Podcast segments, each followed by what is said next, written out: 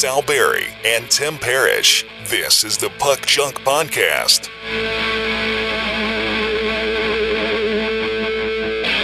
Hello and welcome to the Puck Junk Hockey Podcast. I'm Sal Berry and with me is Tim Parrish. And today we're going to talk about some hockey card related stuff.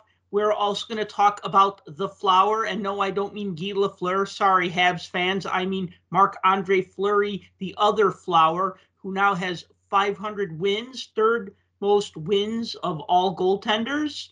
So anyway, Tim, how you doing, man? I'm doing okay. The Penguins just won, so it's a good day.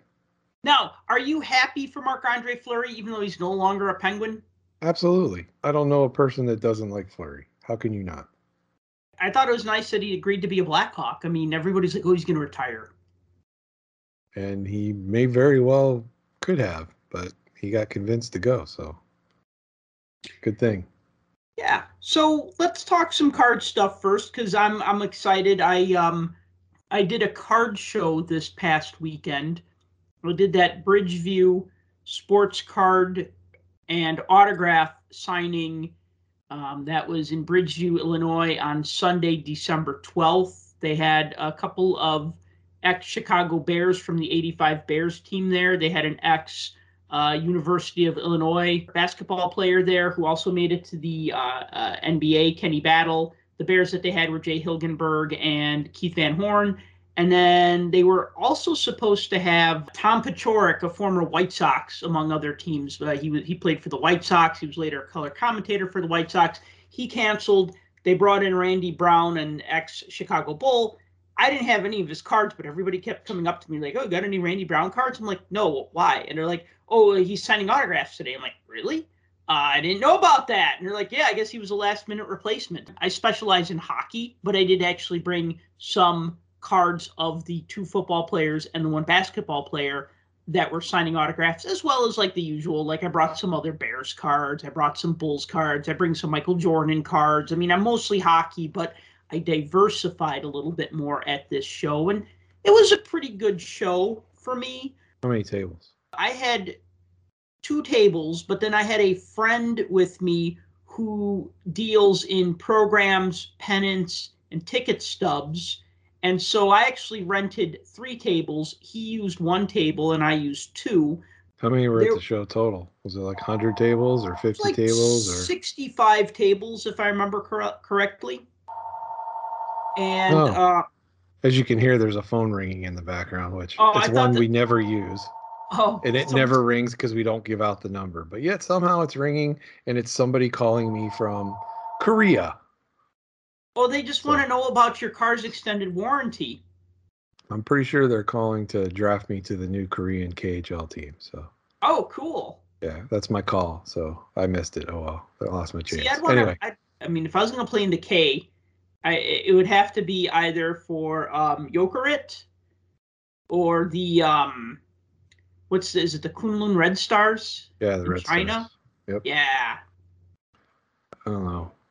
Anyway, back anyway. to what we are talking about. So the show, yeah, I was I was saying how many tables like was the whole show? Was it like hundred tables, fifty tables? Sixty-five tables. Sixty-five, decent size. Now this was a small show. This was like not. This is just a one-day show. It was for six hours and I know you see kids at bigger shows like the Sports Card Spectacular, but they've really made it a point to try to attract families to the show. So every kid that came in got a free bobblehead figure. Oh. Yes. Not the same one, and I didn't really pay too much attention to that, but that was one of the things that they advertised free bobbleheads for kids. I think admission for everybody was free, but then on top of that, kids got like bobbleheads and like other gifts. So they there were who the lot, sacrificial lamb was that had to unload all their bobbleheads. I I don't know, but like I think it's I mean kids like free stuff. I mean adults like free stuff. Adults who doesn't like free, like stuff. free stuff? Well, everybody likes free stuff, but like the thing is is that you I mean you being a parent, I mean, okay, you loved taking your boys to the show. But if you had to go mm. to the show by yourself, you wouldn't be like, oh, I really wish my sons are with me, right? Like if they come with you, you have a different kind of fun because it's a family experience. And if you go by yourself, then you could be more focused on finding what you want to find and buying what you want to buy, right? To some extent, but if I went there, I'd be like, I wish they were here so they'd give me their bobbleheads. Oh, I see. So you're just using I need I got some space on my wall. I need to put some things out. child labor. Yeah, see? They're good for Uh, something. Yeah. Well, I remember your boys were good for helping me open my packs of cards back in the day. And they were good for pulling some decent stuff out of blasters too.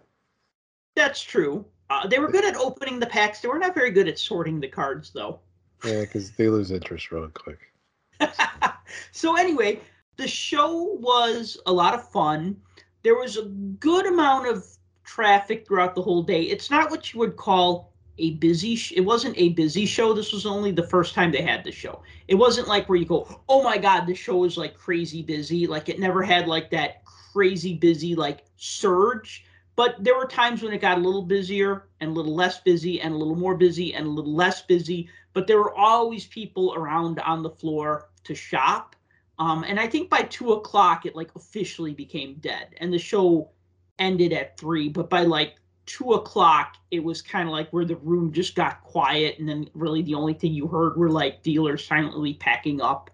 You know, it's funny because like there were these two bros directly across from me, hobby bros, and they like they had like all these unopened blasters of like panini football and basketball and then they had like single cards like not even in like top loaders just like single cards out on the table maybe in penny sleeves but they were like kind of like foily kind of cards like prisms so they weren't even like they weren't like flimsy cards. They might have been in penny sleeves. I don't know if they were in top loaders but then they just had, they so they basically they had like a short wall of like blasters and then they like maybe like two or three blasters high where they kind of stacked up on the back of the table and then in front of that they just had all these random like football and basketball cards probably all from like within the past year or two. I mean they all seem really recent and those guys left at like 12 and i'm like why would you leave three hours before the end of the show especially if there's another autograph guest coming at one o'clock? So i don't understand why some dealers pack up early. I mean i stayed till the end but at 2.30 i'm like okay this is dumb. I'm going to start packing up slowly.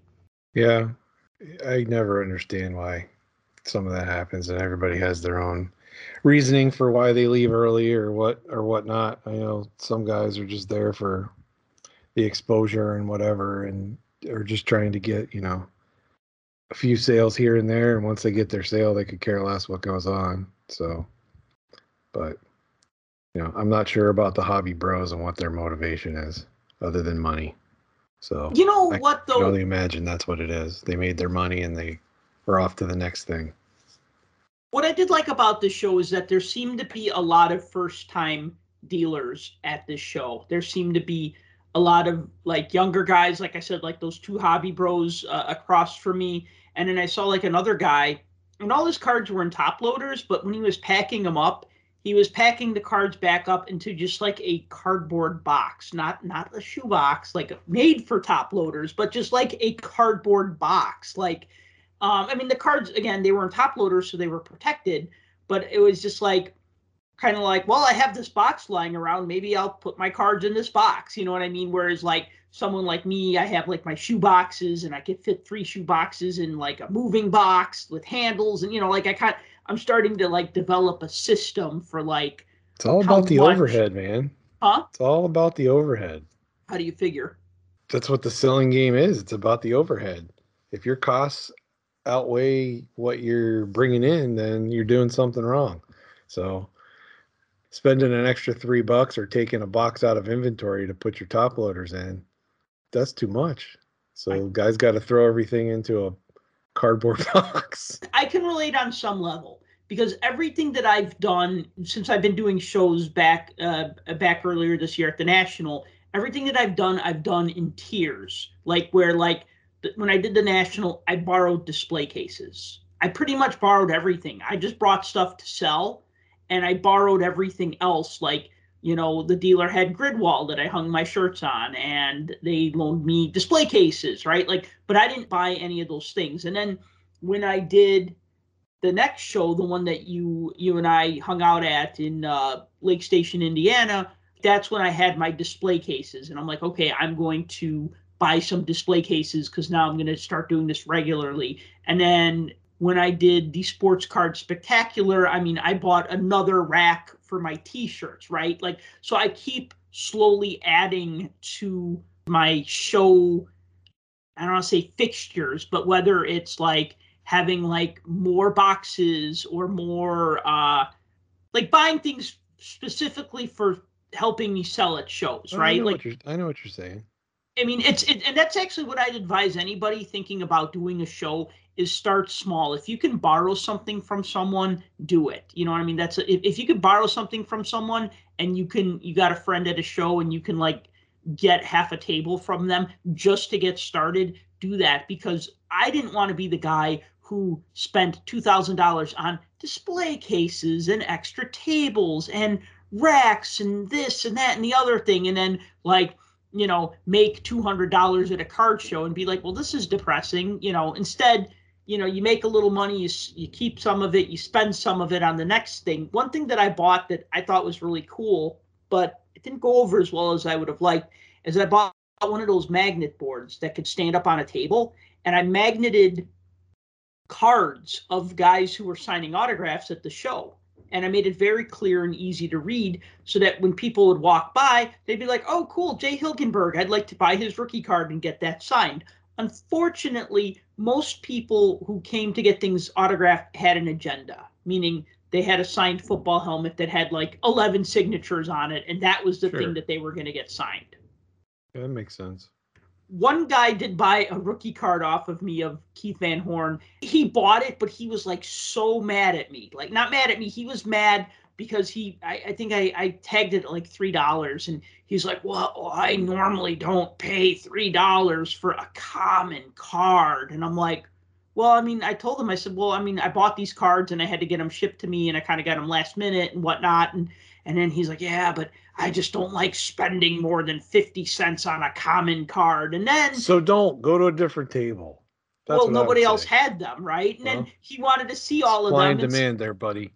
So then he's scrutinizing these these 89 scorecards that had purple borders, and he's like looking at it, and he's like, "Oh, I don't like this one. I don't like this one." You know, they were all near mint, and he's like, "Oh, the corners," and I'm like looking at them, and I can't see it. Uh, whatever. Some people complain just to complain. You have his jeweler eye on, and he's like, "Oh, this is a PSA three. yeah, right. Exactly. I mean, you look; it's got a clean front, clean back, nice Hey, buddy, edges. I got news for you. If you're grading a 91 scorecard, you're doing it wrong. yeah, the first thing you're doing wrong is grading a 91 scorecard. Yeah, and then buying a 91 scorecard for that matter. And there's So anyway- billions of them. It was it was a good show overall. One day, I'll get to that point one day. I'm just not there yet. Well, I will I will tell you this, and anybody who's listening, it is work. It, the work isn't just being at the show. and that's why I'm not there is because of all the prep work that goes into making it, you know, the what it is. I could be that guy that just thro- slaps stuff together and throws it out and expects it to sell, but that's not the person I am. So I would want to go through and make sure everything's priced and so somewhat organized and everything else. It takes so much time, and I It just does. I don't have that time. I wish It I had that time, but I don't. No, and I mean honestly, like since I've been, to, I I finished teaching at the end of uh, November, and then I'm free up till January, and so I have more free time. But I mean, I'm not exaggerating when I when I tell you that I spent all of my free time the last three days leading up to the show, pulling more cards, researching the cards, figuring out a fair price. Sometimes it was like finding something that I wanted to sell, and oh, you know, I've had this forever, and I don't need it anymore. And like you know, what's the best way to sell it? Oh, maybe this set I'm going to put in pages because it's a small set and it would look nicer in pages and it'd be more attractive. Because when you look at like 15 white cardboard boxes with like writing on them, they all kind of look the same after a while. You know what I mean? You just, you just kind of, it's kind of like when you, when you go to a table with graded cards and it just kind of blurs out to you and you just know that this is not the table that you're going to look at. You know what I'm saying? As soon as I see that as the bulk, I'm a walking. Yep, exactly. I'm so, walking. so there was some planning in that, and then also some of it was just thinking like, well, how many boxes of cards do I really want to fill my tables with, like rummage boxes? Because I'm starting to figure out that like smaller shows, people are less likely to sit down and dig through boxes, and bigger shows, especially the ones that are like multiple days, people have more time and they're more willing to sit down and spend time digging through boxes. So, oh sure, you get way more foot traffic. You get a, bigger mix of those people. Well, that's true, but also the thing is, is that if you go to a show on a Sunday and it's a six-hour show, most people are not going to be there for six hours. But when I would go to the, what we used to call it the Sun Times show in Rosemont, now it's the Sports Spectacular, the Chicago Sports Spectacular, or when I go to the National, I'm there all day. And if I'm buying and somebody has like cheap boxes, I'm going to sit down and look and I'll spend 30, 40 minutes. I've lost track of time where I'm just finding lots of stuff that I want. And then I have to look it up on my phone and see do I have this one? Do I have this one? Because I put all my cards on a Word document and then I put that Word document in Dropbox and then I'm sure to download that document to my phone so that I could just pull it up real quick and, and look at it and not buy the same 50 cent marquee rookie card five times. Right. So it was fun. Not sure if I'm going to do a show in January. I'm going to try to do a show in February, and then I'm definitely going to do the Sports Spectacular in March. Should we touch on the new releases coming out this month? Yep. We got what, 21, 22? We're finally getting into hockey cards for this year. I feel like we've been talking about last year's cards, and we're already a quarter of the way into the, the new season, and we're still talking about the previous season's cards. 21 22 MVP. Uh, well, it's either coming out December 15th or December 22nd. And then the retail version is coming out December 29th. It's Um, interesting because you think you would see more stuff if, if they were going to hit on the 15th. And I haven't really heard anything other than seeing a couple dates posted on some online retailers. So Mhm. if it is in fact pushed back to the 22nd, we've already seen pushback on Series 1. We've seen some cancellations. So I don't know. I mean, there's still 2021 releases that are scheduled to come out that haven't yet. Well, So- I'm not falling for MVP this year. I'm I'm just You're not I'm, falling for it? I'm not falling for it. I mean, essentially, it's the same, the same breakdown as it has been in the past. I don't know if you saw the sell sheets on it or anything, as far as what's what's in it and what's not in it. You know, the checklist is out there. There's a lot of the initial rookies are in Mhm. there. You got your parallels, like you always do. The gold script, silver script, super script, black script, all of those. hmm They have ice battles this year, which was different. I thought those looked interesting. But other than that, it's kind of the it's kind of the same offerings, and I'm sure there'll be another parallel, an additional one or two available on the e-Pack version that comes out. What do you call it? The tribute parallels or the the, Mhm. tri- the tribute inserts are the MVP watch. Do you remember those? MVP really. watch design from 01, 02. That's when you weren't really collecting. right? Yeah, that was my Yeah. kind of my dead zone of collecting. Yeah, so in 01, 02, MVP had a design. The design, it, it's a, it, they were MVP watch, W A T C H, kind of a tech, a tech type design to Mhm. the card. So they're they're gonna have those with gold parallels and that kind of thing too. But the the color and contours are back. Those look very similar to what they did before. They have a before and after insert set Mhm. Uh, and the heart attack set. I know they've had that before, and that's back. The thing that, and I think we talked about this before, were those gaming cards that they're throwing in there, those Mhm. mascot gaming cards, Mhm. like a 30 card set of all the team mascots. And I think, considering how much time we've spent on this show over the years talking about mascots, I'm pretty sure you're going to want to get that. Even if you're out completely on the MVP as a whole, I think you're going to want the mascot set. Yeah, but do I really want to spend $75 on a gritty card or a Sharky card? I mean, they're going to be like what, one per box, one per case? One every five packs on the base cards and one out of 20 on the foil board ones. Okay, so are the foil board ones parallels or are they Yes. So, you can actually get all of the mascot cards pretty easy, not foil, not the foil ones, but the regular ones. Yeah, you're probably talking one per box on the foil board, and maybe what would that be like three, three per box, four per box. So the mascot set, uh, yeah, I kind of like those. They look like Pokemon or Magic the Gathering cards. I thought that was really clever. Yeah, eight cards per pack, twenty packs per box. Okay, twenty packs. So it's per twenty box. packs. So Yeah. basically, you're looking at one of the foil boards and four, probably about four mascot gaming cards. Okay, that might be a fun insert set to put together.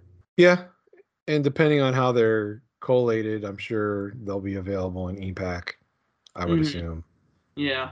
So, And I know that if I buy out- if I buy four boxes of MVP, I'm gonna end up getting um the Blue Jackets mascot. What what the hell? I, we did a mascot show. Stinger. Stinger, that was Stinger? it. Yeah. Yeah. I've already forgotten. I've already deleted his name from my memory because because I I dislike him so much. Yeah, Stinger. I'd, I'd get like three Stingers.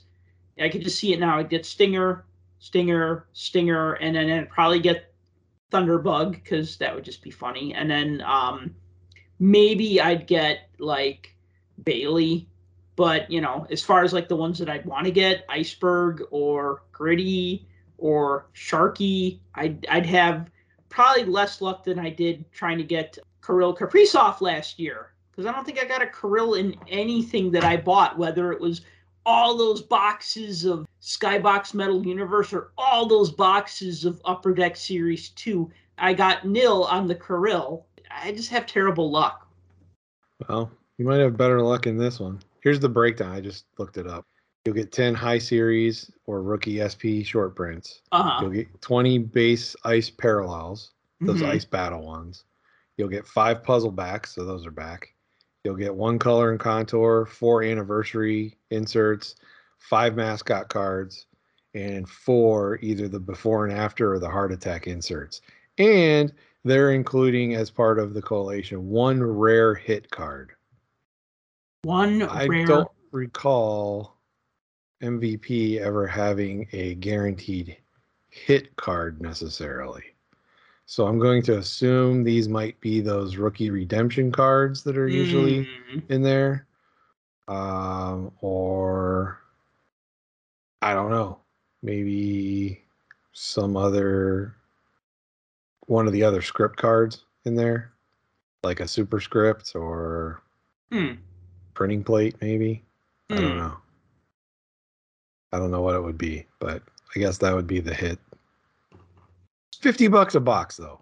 I mean, we're not going to get 50 bucks a box anymore. This is probably the best we're going to do for this year because everything's going to come out at 80 beyond the MVP. Series 1, you know, it's pre-sale at 100. When it comes out, it's going to be 150. So, this is your shot at getting like two boxes for 100 bucks. The reason why I bought MVP last year was because I wanted open packs and I was excited about hockey and and whatnot. I saw a bunch of blasters hanging at Target and I bought them and then ended up getting a box. I got a hobby box and maybe a couple blasters and you know tried to piece together a set and and I guess my my only problem with MVP is that all the best rookie cards in MVP are, are going to be in Upper Deck Series One. So it almost seems like there's no real point.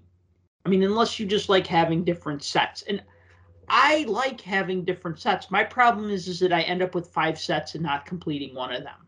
So really what I've been just trying to do is just to focus on two or three. So you have to make some tough choices and MVP I want to buy because it's the first set that comes out. Kind of like Victory. I couldn't resist Victory because Victory was even it was cheaper. It was like a buck a pack.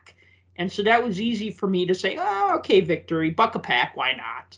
Um, Well, this is your first shot at getting rookies of like Jeremy Swayman, mhm. uh, Cole Caufield's in there, Quinton Mhm. Byfield, Jamie Drysdale, Trevor Zegras. So, yes, they're not going to carry the same value as their young gun, but you might see some craziness on the secondary market once this hits. This is true. Some initial craziness, let's put it I that mean, way. I saw craziness on Alexis Lafreniere non Young Gun cards at the National. Anything I put out, any low end rookie card that I had, just sold. Five, ten dollar range, sold. Even at this most recent show that I did, I sold like one of his low end rookie cards. So we're still seeing some of that craziness with certain players in the lower tier sets.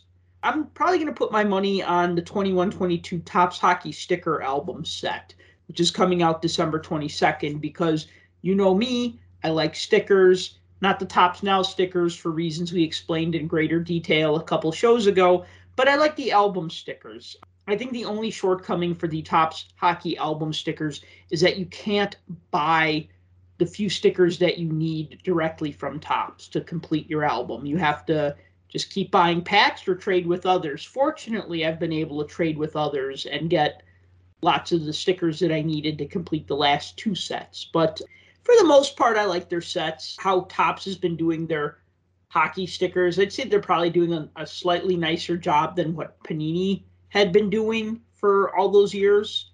Um, so I mean, if I'm going to buy something low end, that's probably going to be what I go go for. You have all the 1920 Topps. Mm-hmm. Okay. And the 2021.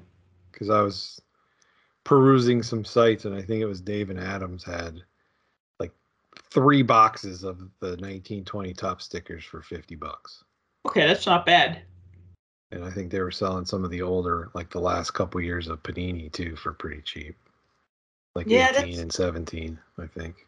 That's the funny part about Panini stickers or hockey stickers in general is that they don't really hold their value. Like what I'm noticing now is that we're starting to see a little bit of an uptick in some of the Panini hockey sticker sets. Now there's some that are just hard to find. Late 90s, 96, 97, 97, 98 are very hard sets to find because they were only sold in Europe. 98, 99 was sold in Europe, but DA got a whole bunch of them and I bought them for like five bucks a box, maybe about 10 years ago. But the album for 98, 99 is impossible to find. And in like 99, 2000 up to 06, 07. So 99, 2000 to 06, 07, those were like European only releases or in Canada, but in very limited quantities. And then anything 08, 09 and up is easy to find. So Yeah, I was gonna say because I just pulled it up here to make sure I was talking, not talking out of my butt. Fifty-nine bucks for the three boxes, but eighteen, nineteen Panini. They Yep. have a combo deal. You ready for this? oh okay. Two 30 box cases, two, Two. so 60 boxes yep. plus one 72 count album case. Okay. So 60 boxes and 72 albums for Mhm. 150 bucks. And that was what year? 18, 19? 18, 19. Yes. Yep. and you could open all 60 boxes and you still won't complete a set. Not know, that I'm trying to deter anyone from buying it.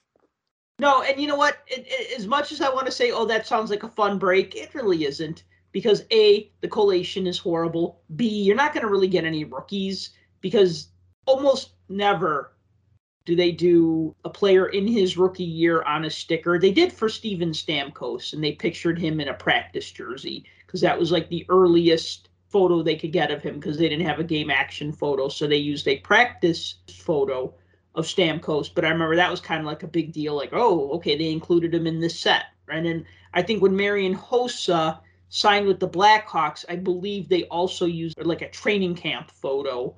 But most of the time, it's like you'll get the rookie sticker of that player the year after they start, like traditional hockey cards were in the 70s and 80s. Well, now that I just flipped down the page here, if you're feeling more froggy than the 150 bucks for two 30 box cases, perhaps you may be interested in an entire pallet. Ugh. 48 30 box cases. That's 1,440 sticker boxes for those that didn't want to do the math. hmm 1,440 boxes of stickers. All delivered to your home on a pallet. uh, I could see the I could see the wheels turning. You're like, huh? How can I work this out? and Have this delivered to my? You know, opening It's- packs of Panini. oh, it's hockey thirty five hundred bucks. I forgot to mention. How much? Thirty five hundred. Yeah, that's a lot of that's a lot to spend on hockey stickers. Um, considering it's a pallet, yeah, I would say so. But I was gonna say, like opening that many packs of Panini hockey stickers is like shelling peanuts.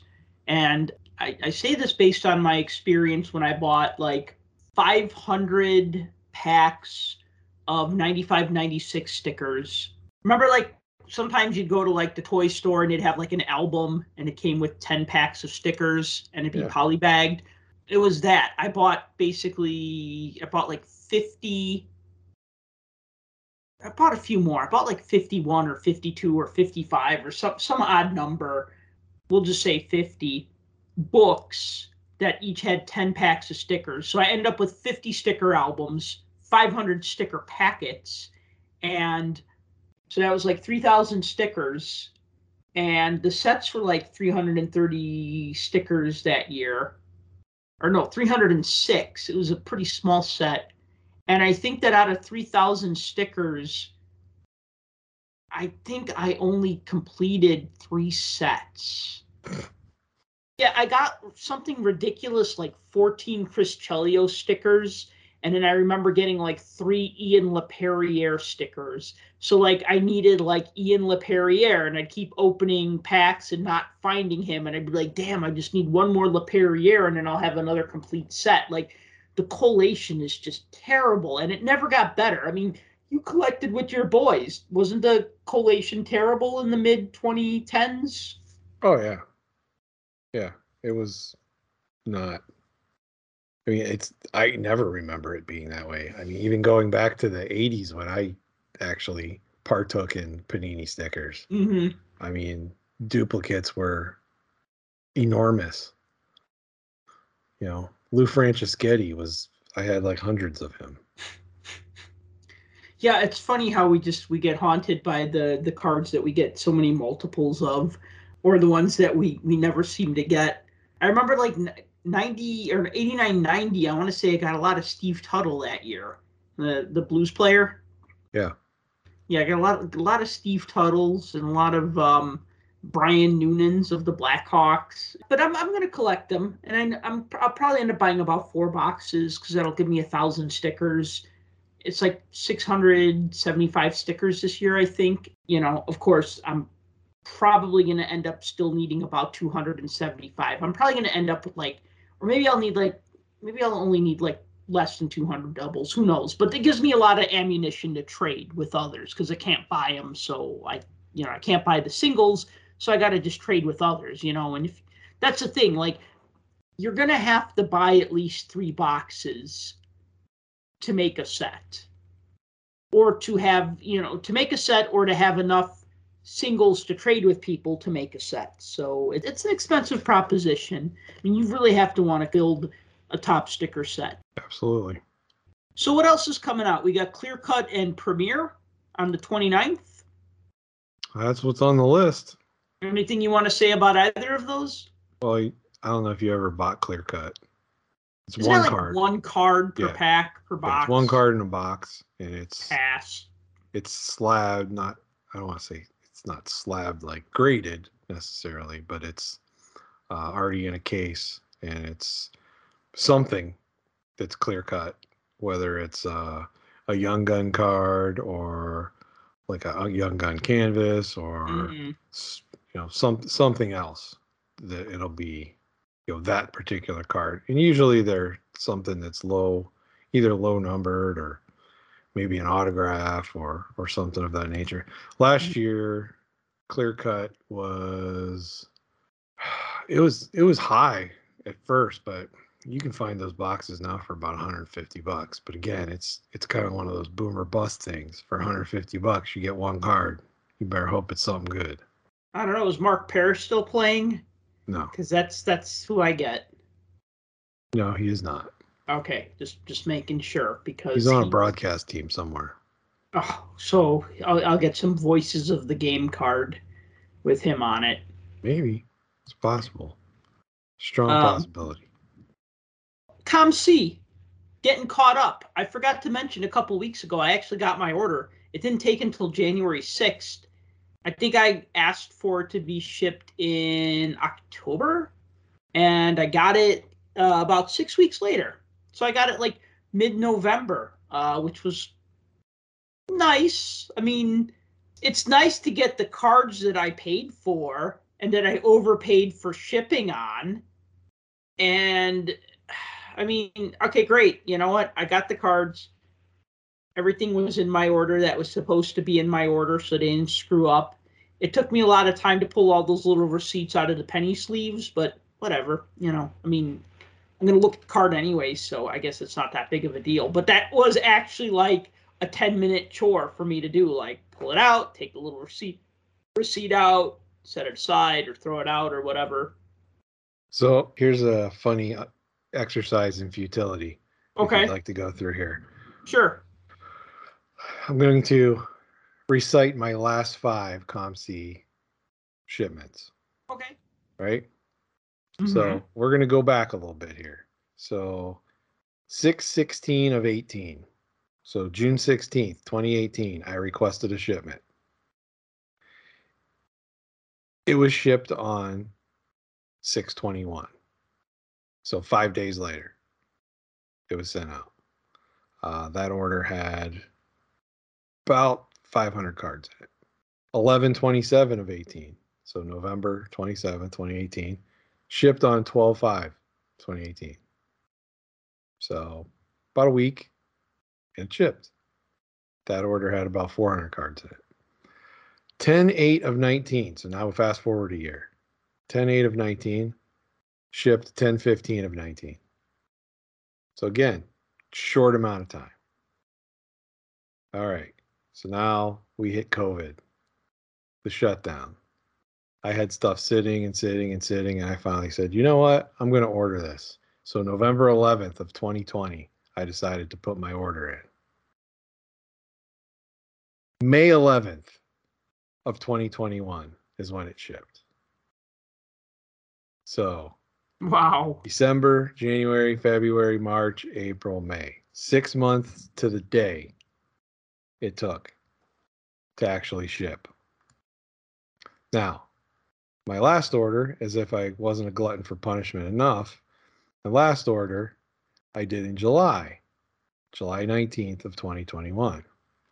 That shipped October 11th. Mm. So almost to the day, but ordered in July. So you got August, September, October. So three months. So essentially cut in half, right? From what it was previously. Now, and I got the email that everybody gets from, is it Julia? Um, hmm and talking about how they've they've gotten caught up and this that and the other. So i've got quite a bit sitting in my current account. But if i wipe everything that's e-Pack i have about 300 cards. Hmm if i was to place the order right now economy shipping it shows january 13th So about a month. So essentially a month. So I would say that's uh, from six months to three months to one month, at least in my scenario here. That's uh, that's pretty good. And you know, I'm not gonna lie, I've been pretty hard on these guys for quite a while for various reasons. So me paying a compliment, I know hell must have froze over, but I'm doing it. Well, they deserve your compliment, but they also deserve your criticism. Oh, I, I would have to say that you know if they're not all the way caught up, they're definitely getting close. If, if they can roll out on here that you got about a month turnaround time, and like you said, yours was a couple months out, and you got your order. So, I actually looked up the dates really quick. So I requested shipment on September 26th, and the estimated time of arrival was January 3rd. And that was for economy shipping. So I spent $17.49 on economy shipping to ship 92 cards, which I think is atrocious to spend $18 on what you and I both know will fit in a priority flat rate bubble envelope for eight dollars. But Wait, whatever. your economy was 18? yeah, well, I had some e-Pack cards in there, and I guess they charge a Ah, quarter per e-Pack card. Yeah, the e-Pack cards are run and processed separately. That's why I always remove the e-Pack cards from my order Yep. and I move them over into my account because Mhm. at some point or another, I'm going to find one that's not an e-Pack and then I'll turn around and just sell the one that is. Oh, I see. Okay. That's my that's my theory in my head. so I spent Doesn't always work 17 out. 1749 to ship 92 cards via economy shipping and my, my other options were either 62.99 or $140.99 So- Ain't that a racket? yeah th- that was a racket so i spent 18 bucks they were supposed to arrive january 3rd they actually came to me november i'm going to just say 17th i forget the exact date but i remember it was right before the chicago sports spectacular and saying to myself oh cool if i had cards that i was going to try to sell at the spectacular if i knew i was going to get them before this show i would have added a few more cards to my cart and then had them shipped to me with that order so that I could sell them at the show because I had a few sets that I wanted to finish so that I could bring to the show with me, whatever. Uh, anyway, so yeah, so they came in about seven weeks, seven and a half weeks, and not however long it is from, you know, all of October, all of November, all of December, uh, 12 weeks. So they were looking at almost like 13 weeks, and it took them about seven and a half weeks. So That's yeah, they, I was surprised. I could mean- get all mine by Saturday, according to this, Nice. for for a buck a card. Oh, not nice. So three hundred dollars shipping Yeah, I mean, if I want them by Saturday. do you want them by Saturday? Absolutely not.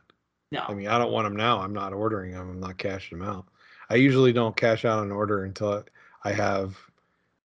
Well, it used to be like 300 cards, and now it's not even worth it because of the Mhm. delay. I just wait, let it go to 500 or more. The Mhm. last that big order I cashed out last November had over a thousand in it, hmm so which is fine. It's filled with e-Pack transfers and stuff that I buy that I'm trying to like piece together sets and things that I can't find common cards uh, elsewhere. So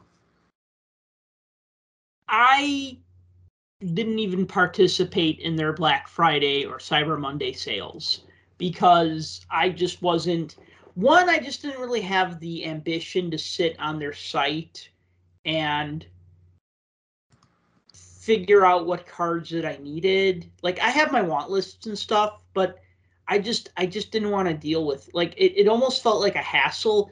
I mean, usually what I would do is I would get my cards shipped to me two times a year, usually once in the that's how I used to be. yeah, twice a year. And I'd always like fill up around like the Black Friday sale and the spring cleaning sale. And I'd like buy a bunch of cards. I mean, I'm still trying to build 2016 17 compendium. I I mean, I know that set's like four or five years old now, and I only need about 30 cards and I'll have the full 900 card set. I mean, that's been like a project of mine, and most of the cards I've picked up for like 27 cents. Yes, I've paid more for Auston Matthews and Connor McDavid and certain rookie cards. Uh, well, actually, um, uh, Matthews was the key rookie card in 16 17. Right. But then the rest of them I'd pay like 27 cents for. But then there'd be like certain guys that would be like $2 because nobody bothered to combine the digital cards to make the blue cards. For those of you who don't know, Upper Deck Compendium was an e-Pack only set. You would get eight digital cards. I believe it was for 99 cents. And then if you got 10 copies of the same card, you can combine them into a blue parallel. And then that was a physical card that could get mailed to you. So it would cost you about a dollar to make a card, like to create a card by trading with other people and then combining the cards. And yet I'd be buying them for like 30 cents each, most of them. It's definitely work to to be diligent about doing that stuff on e-Pack. It's work. Oh, and I have a spreadsheet. It takes effort. And I would like uh, part of me like I, I would I would mark on the spreadsheet what I was buying so I make sure that I didn't buy it again. But unfortunately, there are a few a handful of cards that I just accidentally bought twice. And then you know I'd also kind of just keep track of the the price because I kind of had an idea. I'll I'll definitely blog about this when I complete the set. But I I had a goal in mind like I'm going to build the set and I'm not going to spend more than X amount of dollars. And you know sometimes i'd look and i'd see all the cards that i needed were like 40 cents and then you know three months later i'd go back and then they'd be down to like you know 28 cents and then that's when i would like buy them. So the, the matthews is in series three on that right? Uh i'm not sure. I think i think I, I can't remember only because series three has a lot of rookies in it and not a lot of people built series three so even like some of the common cards are more expensive than like series 1 and series 2. I felt like most of the cards I was able to get for like 26, 27, 28 cents each. Well, for those that would like to uh, jump into the compendium chase, you can still buy series 1 and 2 on e-Pack. They're still available if you can believe that. Series 3 isn't. They pulled those off. But 1 and 2 you can still get for 99 cents a pack. Hmm. Which is probably because surprising. they're sold out of them. Probably, but I mean, ninety nine cents a pack. A box is twenty three bucks. Heck, you can buy a case of either of them for like two seventy. mm-hmm. So, and uh, obviously, it's not a real case; it's a digital case. But they're all the packs you could open, and you have plenty that you can meld and change and upgrade and everything else and have sent to you. But that's the nice thing about e-Pack that, that I like is the fact that if you want to know what's in stuff, they have product checklists and all that kind of stuff. Mm-hmm. So you can just go to the checklist, and the cool thing is when you collect it, it marks it off automatically on your checklist if it's in your collection. Mm-hmm. So, like if you have the card and it's there, it's already it's checked off, and you don't have to worry about it. So it's easy if you're gonna take that and print it out and and go from there. Like you said, you have checklists for all these. You know what you're buying. You know what what you're missing and all that kind of stuff. So, yeah, I mean, it's chasing that. It's easy to find because that's where everything gets dumped onto COMC for those types of things. I actually did hit up the Cyber Monday, picked up a bunch of stuff for my new double secret probation collection that I'm putting together. Uh oh. I'm not telling anybody about it. I mm. will reveal it to the world at one point. Just now is not the time. He's collecting flyers. My God, who said that? No, it's trust me, it's not flyers, but it's something that's interesting, and it's actually something that I'm pretty sure I went on record on this show before saying I would never collect. Oh, now I now I need to know. Yeah, well, we're not going to know yet. I will reveal it at a later date. Maybe it's golf cards. It might be. Mm.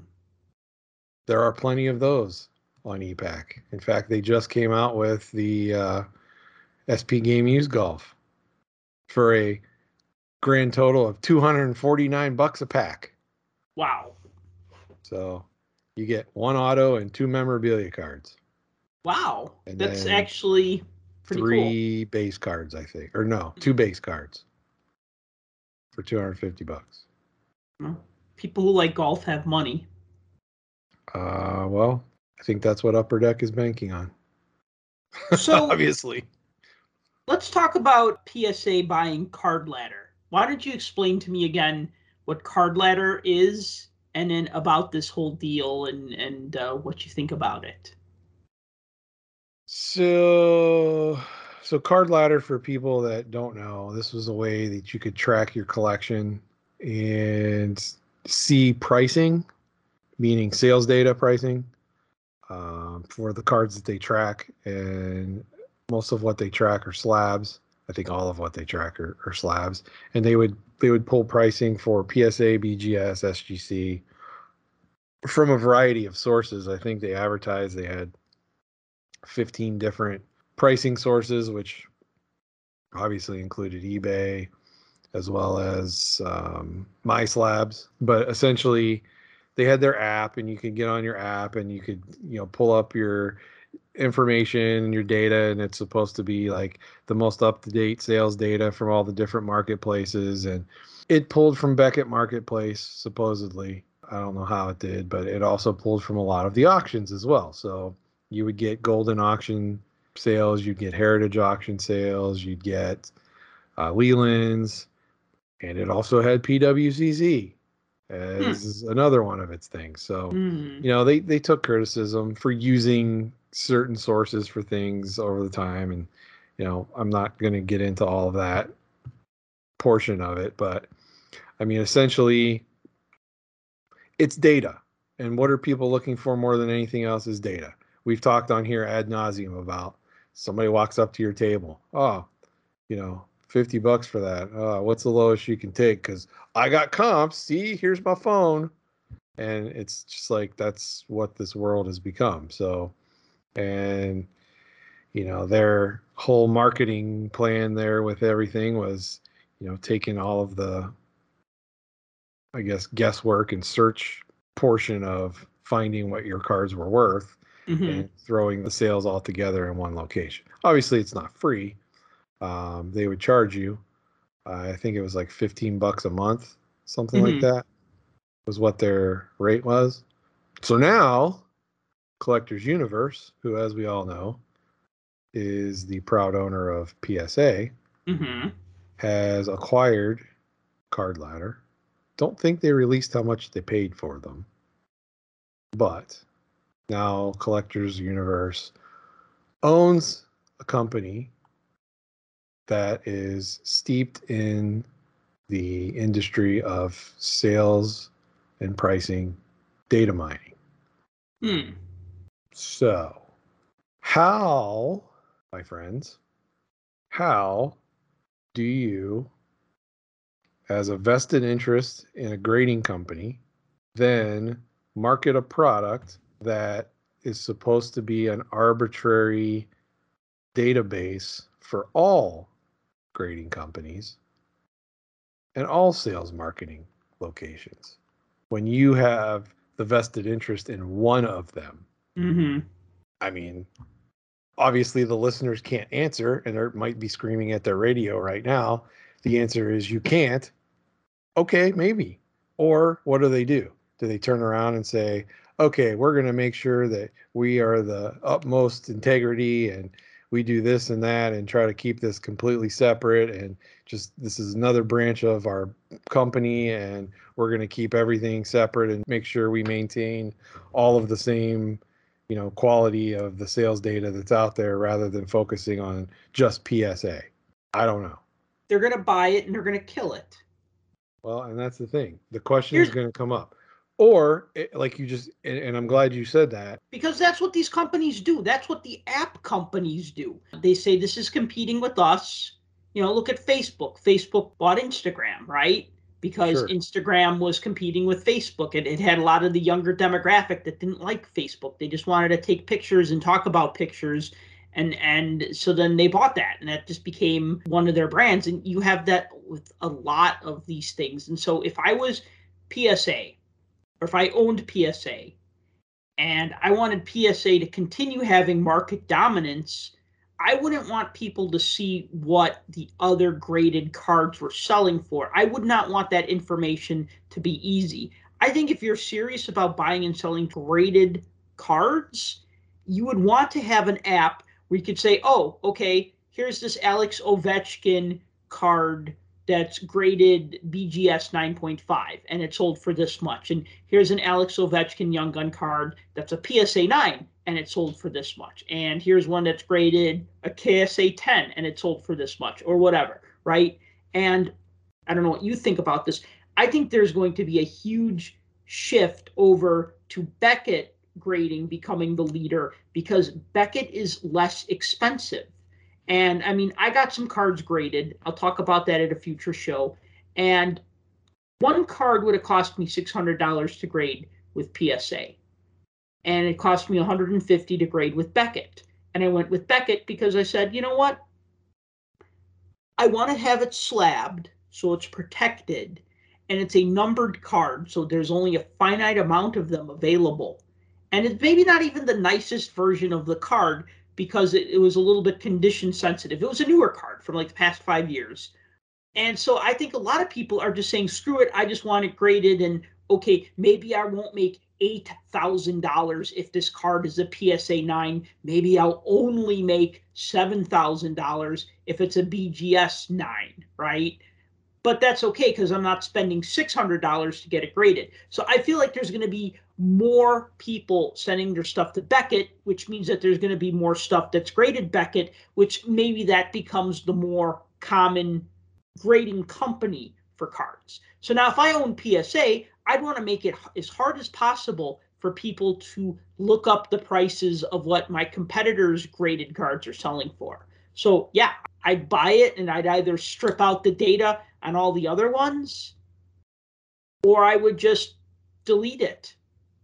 Yeah, and I kind of see what you I, I mean I see what you're saying there. It's not that they were going after the app because they want wanted it or the program. They wanted the technology behind it so that they can either you know take it themselves so nobody else has it like you said or you know do something else with it mm-hmm. that's not going to be detrimental to their already competing business model that fits within that category i know um, one of the guys from and not that not that i make it my business to promote other pods on here but one of the guys from Card Ladder is supposed to be on about the cards soon. I don't know if it's the next show or the one after that.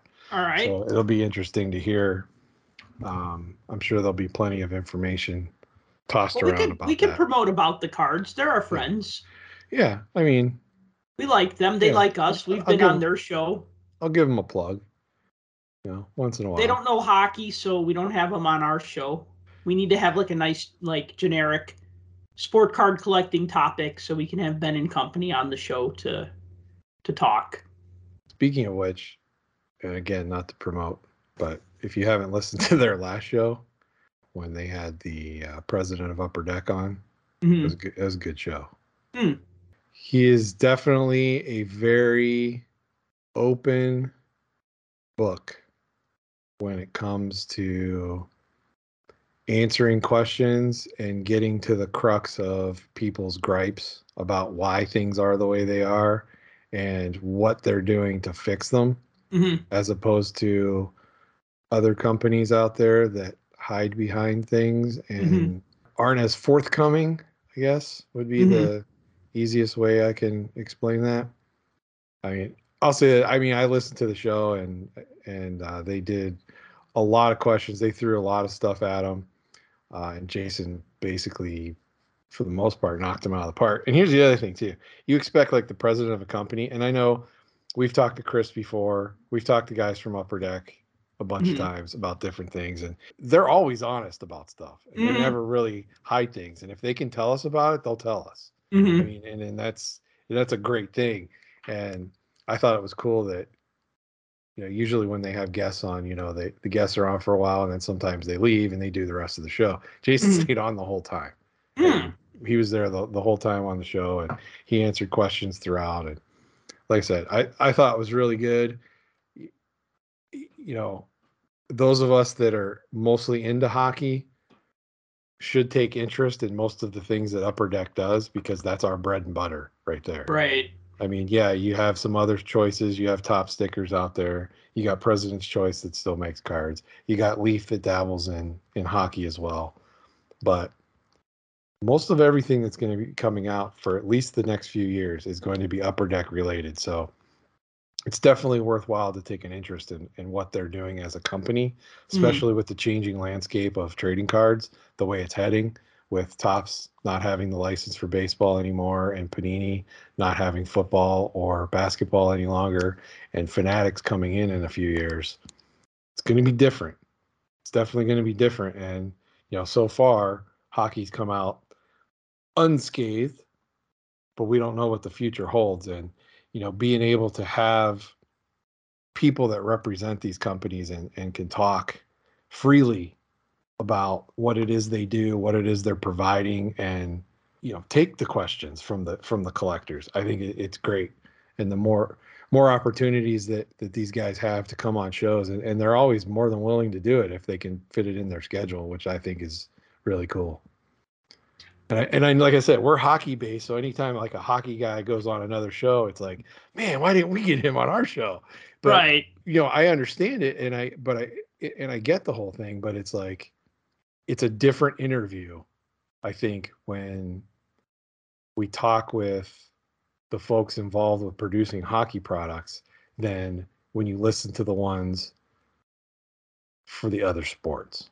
I, I really think it is. Well, we're closer to hockey, so we're going to ask maybe more specific questions, and people who are not as much into hockey are going to ask different types of questions. Well, it's not, I mean, and that's the thing. It's not even, not even really that, because like Jason on that show from Upper Deck, you know, going on about the cards. I mean, those guys will admit they're not hockey guys. Right. I mean, Steph is a little bit, but you know, Ben's not for sure. Right. And uh, you know, Tim was actually on that show too. He mm-hmm. he, jumped back on as well. So uh, I, am not trying to turn this into a let's promote about the card show, but I thought it was really interesting, and it went with the topic that we're talking about, kind of as a segue to you know card ladder being bought by PSA and all of that kind of stuff. So, you know, sorry, enough about that. Only listen to Puck Junk. This is the I... podcast you're looking for. all right, sports card investor and the backlash about oh, uh, about do we even want to talk about this? you brought it up. You brought it up. I brought it up before because you were saying some funny stuff about investing in in things, and it really is. Well, because of because of sports card investor, you told me about what they. So, let me see if I have this straight. Let me see. Correct me if I'm wrong. Sports card investor was offering sports card advice but then that got considered to be investment advice, which needs to fall under scrutiny. So then they basically paywalled it and then said they were just having a conversation about cards with people who would pay to come to these informative online sessions. Do I, do I have that right so far? Jeff will attest to the fact that he does not charge for his investment advice. Okay. He has a Patreon account that if you sign up for and you donate to him, you get access to something. I don't know mm-hmm. what that is because I would never do such a thing. Mm-hmm. But the crux of this started when a fake account, uh, yeah, I won't even call it a fake account. It was called Sports Card Investor Fraud. Oh. On Instagram popped up and mm-hmm. basically mm-hmm. started posting all of the ridiculous stuff that was being touted on Sports Card Investor by the uh, the host of the show and the owner mm-hmm. of it. Um, and I mean, it boiled down to this. It was like a back and forth kind of thing. These were going on for a while. Like everything, they were going back through a lot of his videos about that he would do, like invest in this guy. You know, you really got to invest in this guy, and they were exposing it as you know, pump and dump kind of things, and mm-hmm. how he only talks about making money and he never talks about the money he lost. Because if you go back and look at where the market went for some of the guys that he said really put a lot of money into, I mean, he lost a ton of money too, which came out that he did talk about that at some point in one of the shows and this was just a back and forth thing and then it spilled over into twitter mm-hmm. and of course you know the toxic environment that is twitter everybody just just went off on, on this whole thing. And of course, you had a few of his apologists jumping in, and he even jumped in on on some of the conversations. But I mean, it boiled down to, I guess that that other Instagram account got banned somehow or shut mm-hmm. down. Mm-hmm. I mean, he was threatening to sue them, I guess, at at one point. From the let's look at the train wreck crowd, it was very entertaining uh, for a while but it goes to the bigger argument of here's somebody that came around during the hype or shortly before it and jumped into what they felt was something that they could exploit for a couple bucks and is really good at making videos and editing them Mhm. and turning them into the only thing that my kids watch anymore and probably anybody under the age of 30 and that's what I call TikTok media news content Mhm. you know flashy YouTube videos real short quick Instagram things you know Mhm. I'm I'm not up on this. I don't know what the terms are, you know, doing TikToks and stuff or whatever. Yeah, but- so basically short videos that are very flashy and slick and and like almost overproduced.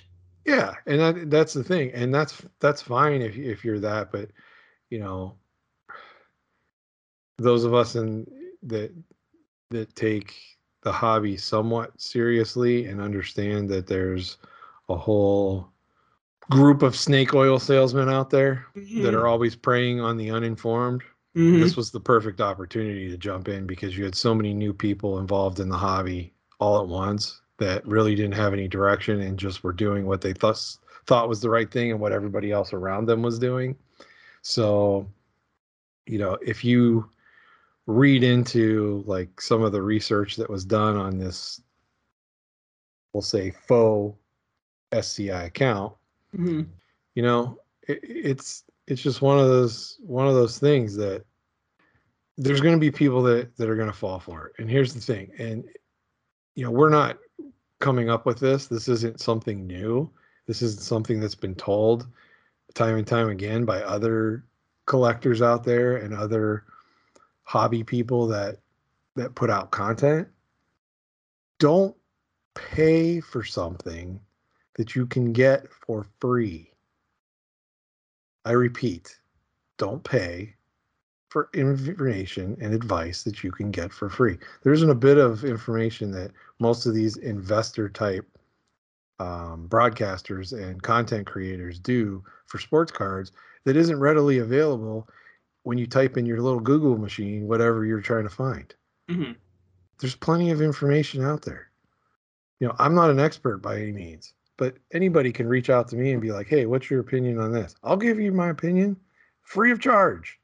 And that was what brought this up was you started your your little rant on Twitter about Okay, so starting your sports card investor.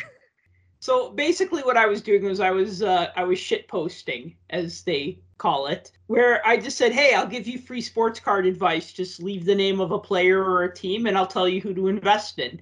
And I'd say about 75, 80 percent of the people were in on the joke and having fun with it, and the other were like, "Oh, that's who you want me to invest in?" And it was just like, you know, no, I'm I'm, I'm joking, dude. You know, I want to I want to tell a quick story about going going back to the early 90s when I was working in a comic book store.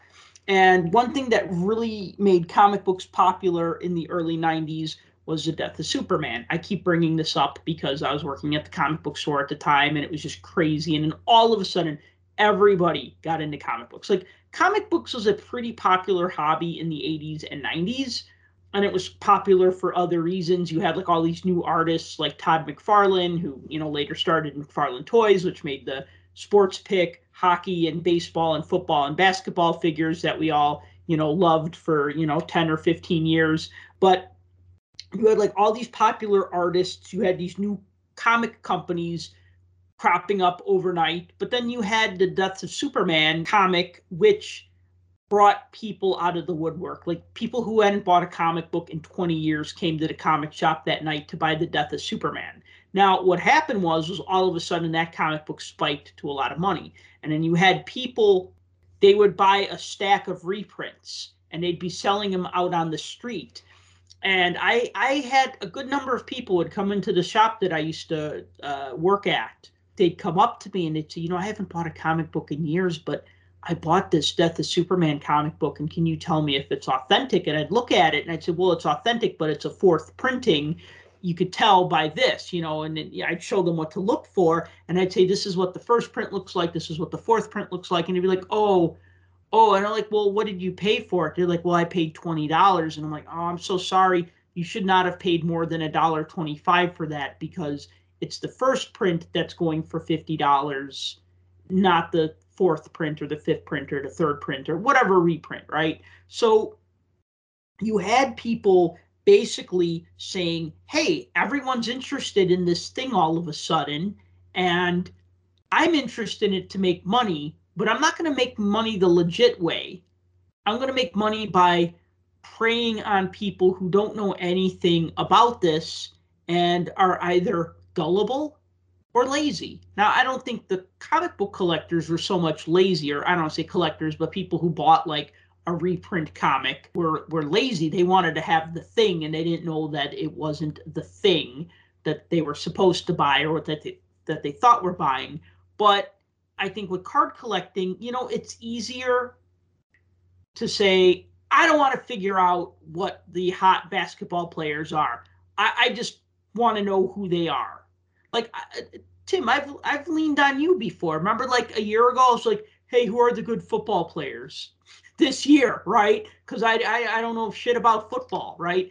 I mean, and and then you were telling me all these names, and then I, I started to learn them, but like I had to ask, like I was maybe a little too lazy to like go to NFL.com and see who was drafted in the first 10 picks and then say, oh, oh he's a quarterback and he's going to be maybe good because now I'm going to look at his college stats and that is work. It's the old tell me you don't know about football by asking Tim about football. Because that's kind of what that is. But yeah, I mean, I, I understand your point. But again, what did you pay me for that knowledge? Nothing, because I freely give it to you. And I'll tell you, this is what I think. There you Right. go. Right. And you know, people, you giving out the advice to comic collectors. Hey, dude, I don't know if I would have done that. You know, it's here's some free advice, right? There's free Well, advice everywhere. It's all over that- the internet. it's on puckjunk.com. You go to my site. I mean, I tell you, you know, here are the top cards from 1990. Here's the sets from whatever year, ranked from best to worst or whatever. Like I, I love talking about this stuff. You know, I'm not. I don't have an agenda. I don't have a stack. I mean, even though I do sell cards at shows, I don't have a stack of cards that I'm going to tell you are great. I'm not going to spend my podcast telling you you all need to buy a 91 92 Dominik Hasek Upper Deck rookie card. I'm not going to so tell then you can turn around and go and sell all of your Hasek rookie cards. right through a shell company, right? That's Yeah. how you do it, right? I mean, it's No. the pu- it's the whole pump and dump scheme, which Right. he was being accused of as in one of the accusate many accusations that was thrown in his face. Well, but what's his business model then? If if it's not to sell cards, what like Puck Junk doesn't really have a business model. I do this for fun. I do this podcast for fun. I do my blog for fun. I sell cards at shows to make money, but honestly, I do it for fun because it's a lot of work to make that money. It's not like I said, it's not just a work at the show, it's before the show, it's after the show, and it's the days leading up to the show. It's it's work. I do get sports card investors uh, mailing list. I'm on their email list, and I do read their articles from time to time. I don't really watch the videos because uh, I don't got time for that. But I go back to questioning: How are they making money? Well, and again, it boils down to I mean, I don't know what he does on the side other than buying and selling cards from his standpoint, but I know that he's got his little market movers, is that what it's called? His, his thing that you have to purchase, you know, and he claims that he doesn't charge for investment advice and it is what it is, but he does charge and it's part of this market movers program, which in order to get access to it, which is buy and sell card advice. I mean, it's part of the package of of buying, you know, buying into it. But you know, back to the original point about this whole thing, Mm-hmm. you know, it was just this constant back and forth, and he, you know, threatened to sue. And now you can see any of the links. If you can find these conversations out there on social media, any of the links to the Instagram pages are all gone because they show that the pages don't exist anymore. Um, Really? yeah, and the thing is, if you've be, if you've built yourself up as a brand, good for you, great, because that's what people want to be. They want to be a brand, Mhm. um, and they want to be recognized as a brand. And what Jeff has done is he's created a brand for himself. And now, when you see all of these different events and things, they bring him on as a as a so-called expert all the time.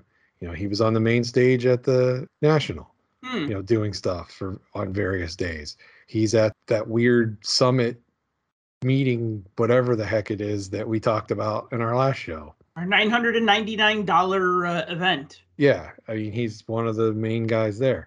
And the thing is, somebody posts something about you when you get that big, people are going to come after you. They're they're just going to. And I'm not defending him or anything, but you got to be willing to step up and responding to criticisms and things like that. And you got to be willing to let things roll off your back because you're going to have a target on it. If you're Mhm. high profile, you're going to have a target and somebody's going to want to knock you down. But to Mhm. threaten to sue sue people and to accuse them of like printing lies and talking about you and saying things that aren't true and everything else, I, I don't recall in any of the conversations with anyone that he ever defended or showed that any of the things that were being told about him were flat out lies. He just threatened Oh. to sue, and that was it. I don't know what went on between him and whoever the person was that was running that other account. Right. specifically, but this is the things he was responding to publicly and in you know out there. And you know, the whole situation just it raises a lot of questions about the overall integrity of the people involved when these things come up. You know, it's this it's the same thing with the shill bidding that went Mhm. on uh, on eBay with those auction companies when they don't come to their defense their own defense and say you know all, none of this is true and here's why a b c d and you hide behind whatever it is you're hiding behind let's be honest the initial impression is you're guilty. Hmm and people like this are not what's the word? I, I don't want to say popular because they are popular but they're popular amongst certain certain arenas of people.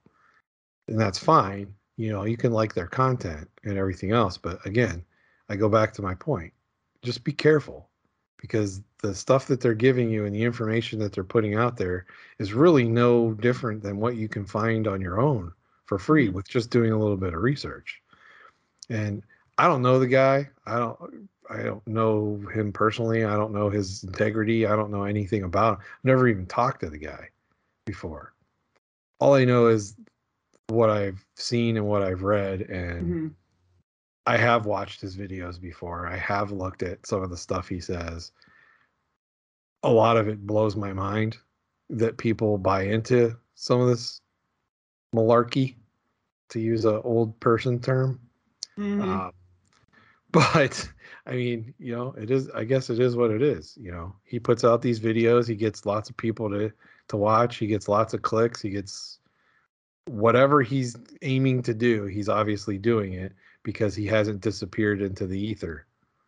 He's still around. He's still maintaining his relevancy hmm going forward in 2021 almost 2022 when we've all seen in the last probably six months cards have taken i don't want to say they've taken a nosedive but stuff that was being bought for a heck of a lot more money 10 months ago is way down from where it was. And that that was where this whole thing came up in the first place was him talking about you know invest in this invest in that. And people went back and looked at individual videos he was showing of cards that he was putting all of his money in supposedly and they were pulling serial numbers and everything off of the graded cards hmm pulling them out of the registry and finding out actually when they were bought and sold to see where his transactions fell and what Mm-hmm. he really paid for these cards and kind of doing the math to go forward and being like okay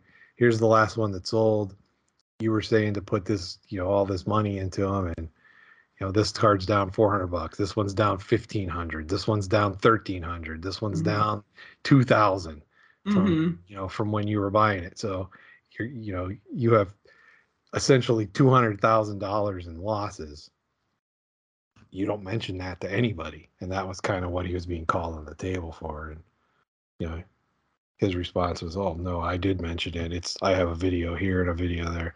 Look i i don't want him coming after us and trying to sue us because like i said i don't know the guy. I'm merely reporting what we were reading online. And like i said it Mhm. was entertaining for the for the train wreck looky loos and then when you jumped in with your give me the name of a player or a team and I'll tell you who to invest in. And you started throwing out like all these one and done players and scrub players and Hey, Eric Lindros was no scrub. Yes, I Flyer or no Eric flyer, Lindros he was-. But the cards that you said to fill a 500 count box and sit on it for 50 years, that was funny.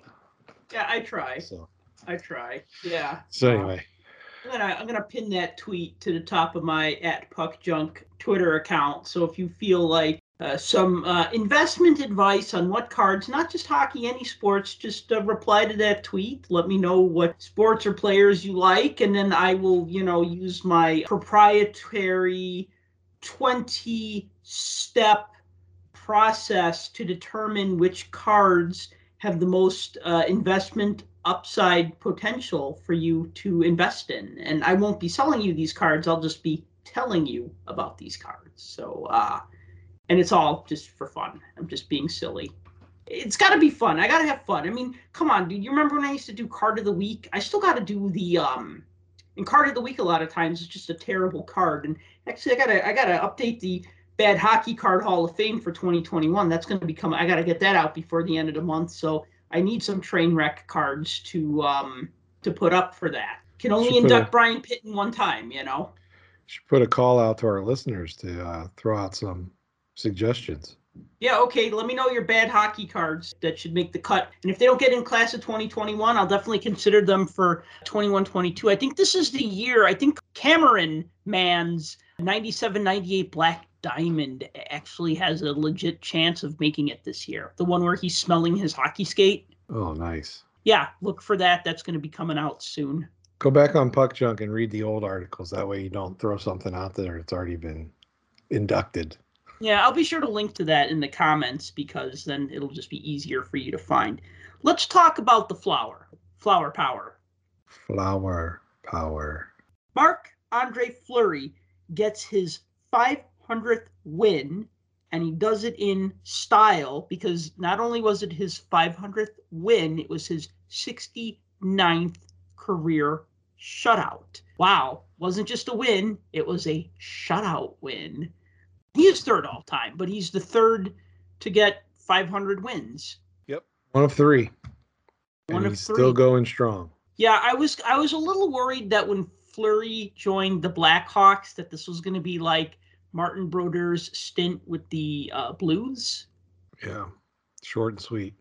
Yeah, not just even sweet. Short and not sweet. yeah, short and forgettable. Yeah.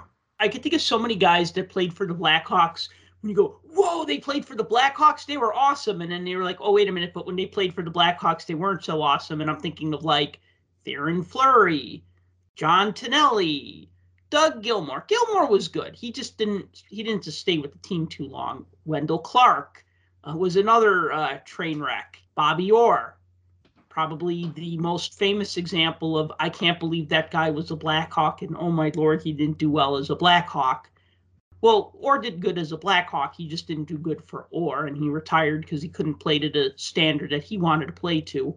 So I'm not disrespecting Bobby Orr in any way, shape, or form. He just had his own standard that he didn't feel that he was living up to when he retired. But I mean, you know, I was afraid, you know, as Marc Andre Fleury, here we're getting this great goaltender. And is he going to flourish with the Blackhawks? Or is he going to No pun kind of intended. is that a pun? You said he's going to flourish because he's Fleury. Oh God, I didn't even didn't even make that connection. Is he going to blossom as a good goalie? Oh yeah. No, I mean he's already blossomed. I mean he's been in the league a long time, you know, like 17, 18 years now. Um just another joke about but- flower blossom. You know, I get it. I'm glad Chicago has embraced him because Mm-hmm. he deserves that. I mean, guys coming off a Vezina win, and everybody was questioning whether or not he was done.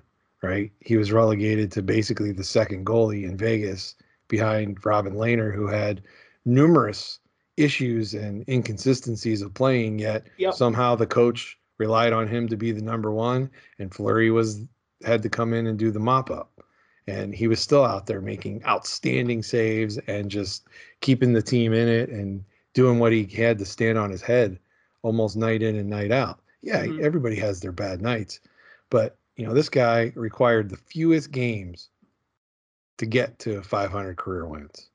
really Less than Martin Brodeur, less than Patrick Roy. wow. Yeah, took him 901. It's 901 games to get to 500 wins. Brodeur was 908 and Roy was 933. Wow. So just the fact that that he was able to get there as quick as he did is is, is outstanding. I wish it wouldn't have been for the Blackhawks, just personally myself, but you know, it is what it is. Most people are going to remember Fleury. I'm going to say as a Penguin.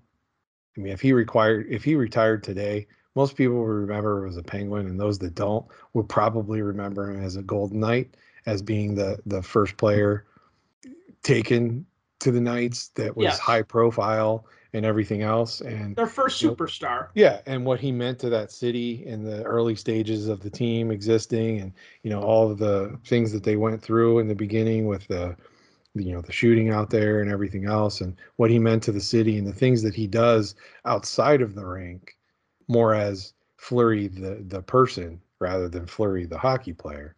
You know, I think is even a bigger thing. Did you happen to read the uh, the article that his wife put out? I did Um, not. you you got to check that out. Mhm. She put out a little um, like a letter, like an open letter to talk about her husband's accomplishment. It's really good to read. If you get a chance to read it, you got to see what's in there. It basically lays out everything about him and his career and everything else, and the just the fact that you know here he is hitting this milestone of essentially getting there quicker than two of his idols growing up Mhm. it's just crazy to to be put into that category. I, I couldn't even imagine that. I couldn't imagine. Number one, I can't imagine like nowadays they always you know are talking about these young players that come up and play in the NHL and you get in a game against a player like a Crosby or an Ovechkin or even now you know Patrick Kane and players like that and there's young guys coming up and they're like you know who did you want to be when you were growing up I wanted to be Sidney Crosby and here Mhm. I am on the other side of the ice facing him Mhm.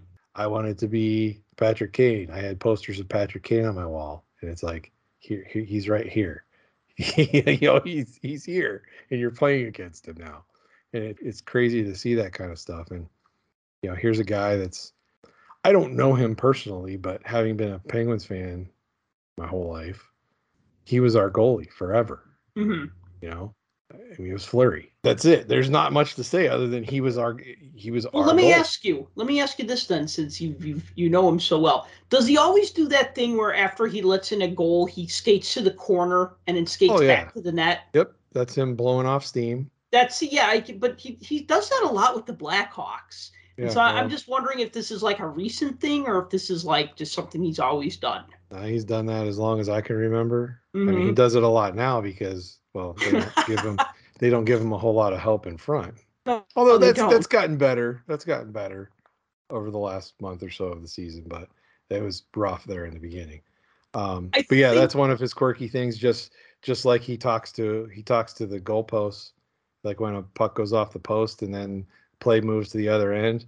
If there's an ISO cam on him, you'll see him like tapping the goalpost or like rubbing it, or Mhm. thanking the goalpost for making the save. Patrick Roy used to talk to the goalpost before the Yeah. game.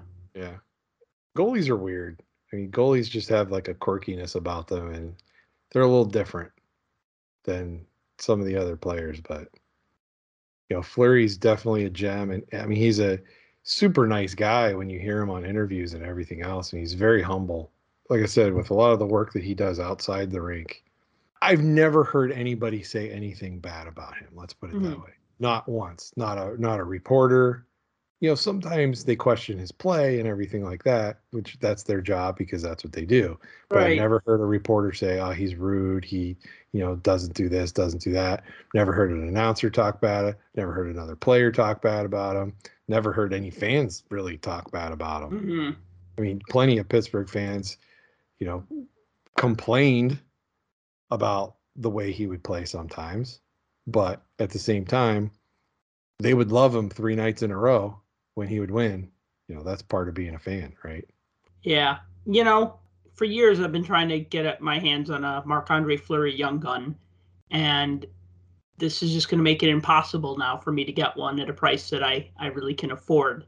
And I've actually been trying to get one since he started with the Golden Knights, which is where I was like, you know, I don't have his Young Gun. I, I should really rectify this. And it always goes for more than just, it's always just outside of like my comfort zone of what I want to pay for one. And now that he's hit the 500 win mark, it's going to just be even harder. And I think the other thing that makes it harder is that he's played on all like big market teams. Like, you know, the Penguins are a top notch team. The Golden Knights were a top notch team without even playing in a game. I mean, just like everybody was excited about them and just embraced them. And then Chicago, I mean, Chicago's had a lot of off ice troubles this past year that we won't get into now, but like they're a top notch team. I mean, I, you know, what would have helped is if Fleury like got traded to the Islanders, and then his rookie cards went down in value, and then I could like pick one up for like a price. Like like I remember like when Steven or not Steven Stamkos, when um, John Tavares's rookie cards were kind of low because he played on the Islanders, and I'm like, ah, yeah, I'm gonna have to get around to buying his young gun one day because it's like an eighty dollar card. Maybe I can find it for seventy because I'm cheap like most card collectors are. Then you know he goes to the Maple Leafs and it like doubles in value like almost overnight. And actually, let me just add one little one little aside to that. I'm cheap when it comes to eBay stuff, especially now that I got to pay tax on everything on eBay. I try not to be cheap at card shows. If a dealer has something that I want and if I don't like the price, I won't buy it or maybe I'll grab a few things and then just say can you cut me a little bit of a deal if I buy like these five things or whatever? Or sometimes I just don't say anything and see what they say. But as far as like eBay goes, I mean, the thing is, is that if it's too high, you just don't bid on it, and that's it. And that's just kind of like what it's always been. And when you see Marc Andre Fleury's rookie card going for like five hundred dollars, it's like, okay, I'm out. Five hundred dollars ungraded too. Ungraded, yeah. Yeah. 500, 600, ungraded, yeah. And I'm just like, well, all right, this is where I bow out. Thank you, but no thank you. And I can tell you, there was a time a year, year and a half ago, maybe, Mm-hmm. that card was half of that, if not less. Yeah, it was like a three hundred dollar card. That was the thing is that like it was a three hundred dollar card when he was with Vegas. It's been kind of around there. He has plenty of other rookie cards Yes. out there. But, you know, obviously if the, you're going after the coveted young gun, you're going to have to pay a chunk of change for it. But I mean, he's got plenty out there. I mean, Topps still made cards back then. So you're Mhm. talking the 03 04 season. Yes. Topps was still around. top Pacific- top C fifty five Pacific. Pacific was still around, so all their releases were out there. And Yep. you know, Fleury was the I don't want to say the cornerstone of a lot of those a lot of those was, products, though. but he kind of was Yeah. To many of those sets. I mean, a goalie taken Um, first overall is kind of a big deal. Oh, it absolutely is a big deal because it doesn't happen very often. Well, Rick DiPietro and then Marc Andre Fleury. Yeah, and look look where Rick is now. Yeah, like divergent lines on a line graph. Or one way, one going this way, one going that way. yeah, I've told you before. My DiPietro memory is him getting knocked out by Brent Johnson. Yeah, good good on Brent Johnson though, because he like he like dropped him with one punch and then he just backed off right away. He was just like, All right, I really hurt this kid. I'm gonna Well, he he dropped him and he was going down, and you could see like he grabbed hold of him so he didn't like slam against the, the ice as he was going down. So, but I mean, Yeah, that was and- part of that big, huge line brawl that between the Islanders after uh, Gillies crushed Eric Tangradi in that one one game. That was like the retribution game. And DiPietro skated out to fight. Oh yeah, he With wanted Brent to do it. Johnson. So Brent was. it wasn't like Brent than happy. Johnson attacked him. Well, think of this: what if Fleury would have been in that that night? Would he have gone out and gone at it? I don't know if he would. I don't. I really don't know. But No, I'm but I'm sure like four other guys would have tackled him before he got to Fleury. yeah, probably. But back to Um, our point, there's a lot of Fleury rookie cards that year based off of all the sets that were produced back Yes. then. But again, the big one is obviously the the young gun. I have quite a few Fleury rookies, but I too do not have the young gun. I know, shocking, right? Hey, uh, let's wrap up the show with uh, a little bit of talk about COVID 19. So it, it canceled, uh, or excuse me, it postponed some of the games. The Calgary Flames, they had like seven COVID cases. I think it was six players and one trainer, all at the same time. And so they had to postpone their games And so uh, I think this is now leading to some discussion about will the NHL players want to go to the Olympics because China is going to have some strict COVID rules where if you get COVID at the games, you have to quarantine for two weeks. So, um, as I understand it, as somebody was explaining, so if you play in the Olympics, but then you get COVID towards the end of the tournament, not only can you not play anymore because you, have COVID, you have to quarantine, but you have to quarantine for two weeks before you could travel back to North America. So, I mean, you might miss two weeks of the NHL season following the Olympics. And these are the very best players going to the Olympics. Now, I, am not saying so, okay, let's send a bunch of fourth line scrubs. I mean, that's also horrible no matter who you are. But it wouldn't even be that. If the NHL's out, they're out. I mean, it's going to be amateur. No, but I mean, fourth point. line scrubs when you had guys like like the 2018 team, remember? Yeah, no, I know you what know, you mean. You know, you had guys who were like ex NHL players. Like USA and Canada was pretty much all ex NHLers. You know what I mean? And so I'm I'm not saying that makes it right. Like, all right, let's send some college kids or some minor pro guys or or whatever. Like, you know, because they can also get infected with COVID just as easily as Sidney Crosby and Patrick Kane can, you know. So Right, um, but you're um, talking about players that are going to come from a development, either a development program or the junior program or one of the other USA hockey programs versus the NHL players that are garnered or that are under the not only the NHL agreements but the NHLPA agreements, mm-hmm. and they already they already have the um the the decision in place that they have until January 10th to opt out if they have to without without incurring a penalty. Now, so, I mean, we're just coming off of COVID. The NHL was shut down. They lost God knows how much revenue over yeah. the course of time. You think they're going to want to pay a penalty for opting out after June, January 10th? I doubt it. Basically, if they don't send their players, they're not going to have a hockey tournament or they're just not going to have I mean, how does this happen then? Like, what happens? I mean, if the NHL players don't go, I think the hockey tournament's still going to go on. Um, Without a um, Team USA and a Team Canada? I mean, it still went on in 2018, which the NHL players didn't go to. But you'll have, like I said, you'll have Team USA filled with USA program players or college mm-hmm. players or overseas professionals that are playing. But you don't um, even have a lot of time to like get that together. I guess that's kind of true of any Olympic tournament, anyways. When you have like professional. Well, anytime you have the professionals going into those types of things, they're usually in the middle of their season. So unless right. that unless that league's going to take time off, which the NHL usually does, still you don't have the time leading up to it. You're right. at your you're at your game and you're playing and you're doing your morning practices and then in between those you're going over to wherever and you're skating with your you know team usa team and, and stuff like that trying to do those workouts and things like that mm-hmm. so it's like you know do we get replacement players like you said guys that are playing in the khl that are american and canadian do they jump on teams i mean who what was uh brian gionta mm-hmm. you know he was what like he was like 40 when he was like the captain of team usa mm-hmm. uh, back then so you know, could we have players like that? Maybe. I think absolutely the players still want to go, but I think, like you said, the question is now getting deeper and deeper ingrained into their heads. Like, is this really a good idea? Because right. I guarantee no one wants to be stuck over there.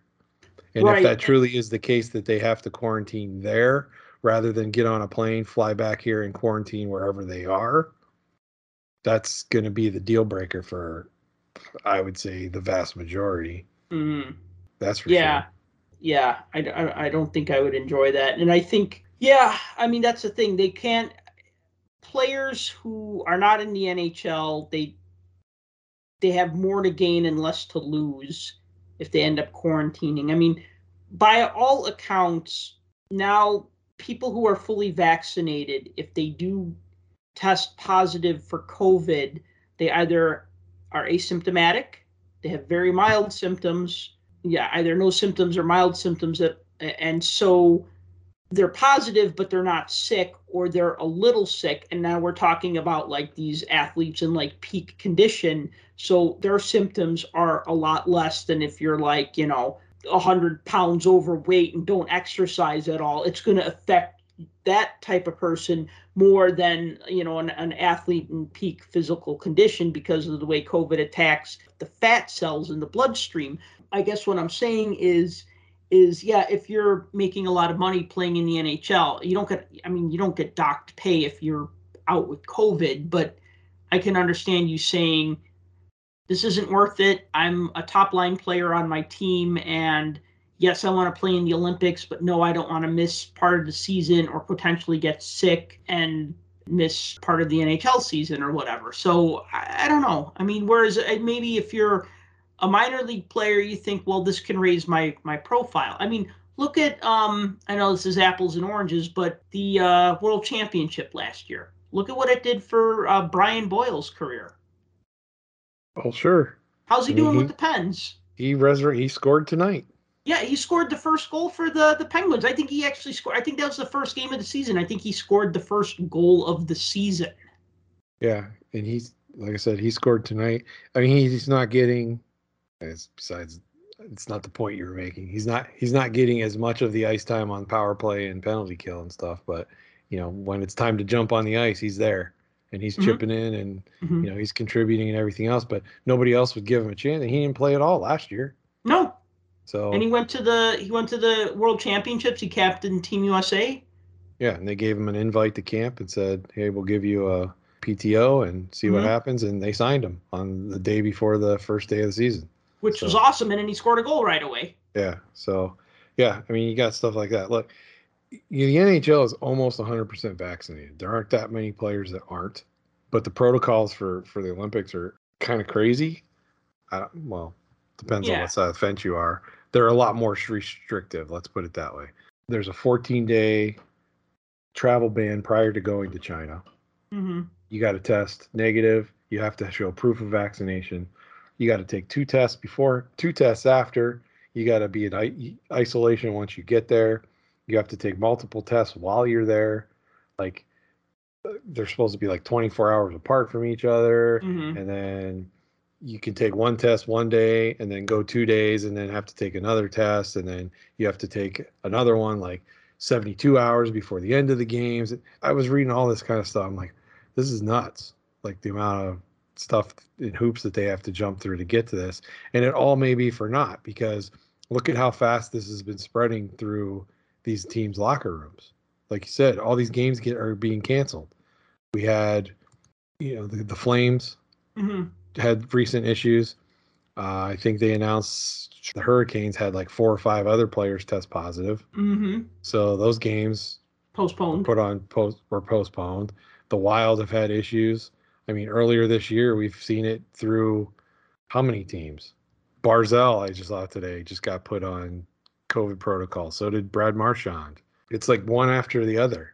And so one guy gets it, then another guy gets it, then three more guys get it, then five more guys get it. And it's like, okay, now we have to start canceling games. I, don't know. I get it. But if it puts you to the point where you're canceling regular season games, to try to get by. I don't know that this is going to be a good idea that upper management is going to sign off on by the deadline. Agree. And whether it's going to piss off a lot of players or not, I mean, so be it. They're still planning for All Star Weekend in Vegas. I mean, that's still a go as of right now and I'm sure there's going to have they're going to have to do something similar with the same kind of protocols, you know, isolating players and all of that kind of stuff because now you don't have just like one team going to another team or that team going to this team. Now you have all these players coming from all these markets and all these areas all coming to one spot. So, I mean, I don't even know how they're going to pull that off. Honestly, I think do what you want with the Olympics. You know, I saw I saw something today. Somebody said this today, and I, I thought it was an interesting point. because of what the rules are here and in Canada, let's bring that tournament over here mm-hmm. and just forget having that. China can have all the rest of the stuff, but let's just bring the hockey part of it and bring it over to North America and do that. I'd be down for that. That'd be cool. But Yeah, that'd be that'll cool. never But happen. But you know, and I think part of it is the NHL wants to grow the game in China because you have all those people there, and if you could get people interested in hockey like they're interested in NBA basketball, that would be a boom for them because they see that as an untapped market. You know, it's and an they had like the China to grow games. the game, but it's also an untapped market for the financial aspect of it. That's the Right. Right. Well, yeah. I mean, and you know, the NHL had the China games a couple of years ago where they had like some some games in in China. They're you know they're trying to grow that. I don't know. Honestly, if there's no NHL players, I wouldn't be that upset about it. And if they didn't even have the hockey tournament because of no NHL players, and if they just all said ah, screw it, I, I'm sure Russia would still want to send a team and just beat everybody and get a gold medal like they did in 2018. If Um, NHL players don't go to the Olympics, I also think the NHL should cancel the All Star game. Yeah, that's uh that's a good idea. But see, they won't. They won't, but I think they should just for this year. We don't know where it's going to be next year, but right. right now it still hasn't gone away. I don't know. That's just what I think. I mean, there's going to be plenty of people that disagree with that take, and that's fine. But I just think if we don't send the players to the Olympics, I don't see any reason why we need to have the All Star game. Just either take a week off or something and I don't know, hang out with your kids instead, and then go back and finish the rest of the season. Yeah, quarantine for a week and then finish the season. Yeah. Anything else before we uh, call this a podcast? No, I, I think that's it. We've pretty much covered what was on the agenda as well as many more things like we always do. So hopefully people enjoy. I think they do, or if they didn't, they wouldn't listen this long. And if you aren't listening, then you won't hear what I have to say. Which is Nothing. nothing. Oh, I thought you were gonna give some card advice. No, I'm not going to give any card advice, and I'm also not going to tell you what my secret collection is yet. So, Yeah. 91 92 Parkhurst Bill Guerin rookie cards. Well, everybody knows I have those. Yeah. Yeah. You're the reason why I can't find any on eBay. Probably Probably. because I can't find any on there either. When I do, they're gone. Well, okay then. Thank you for listening to the Puck Junk Hockey Podcast. As always, if you've enjoyed the show, please be sure to like, please be sure to subscribe, please be sure to leave us a review on Apple Podcasts. If you want to support this podcast, please buy a shirt at shop.puckjunk.com. Please follow Tim on Twitter at the real DFG. Follow me on Twitter at puckjunk. And until next time, collect what you like. For more hockey goodness, follow us on Twitter at Puck Junk.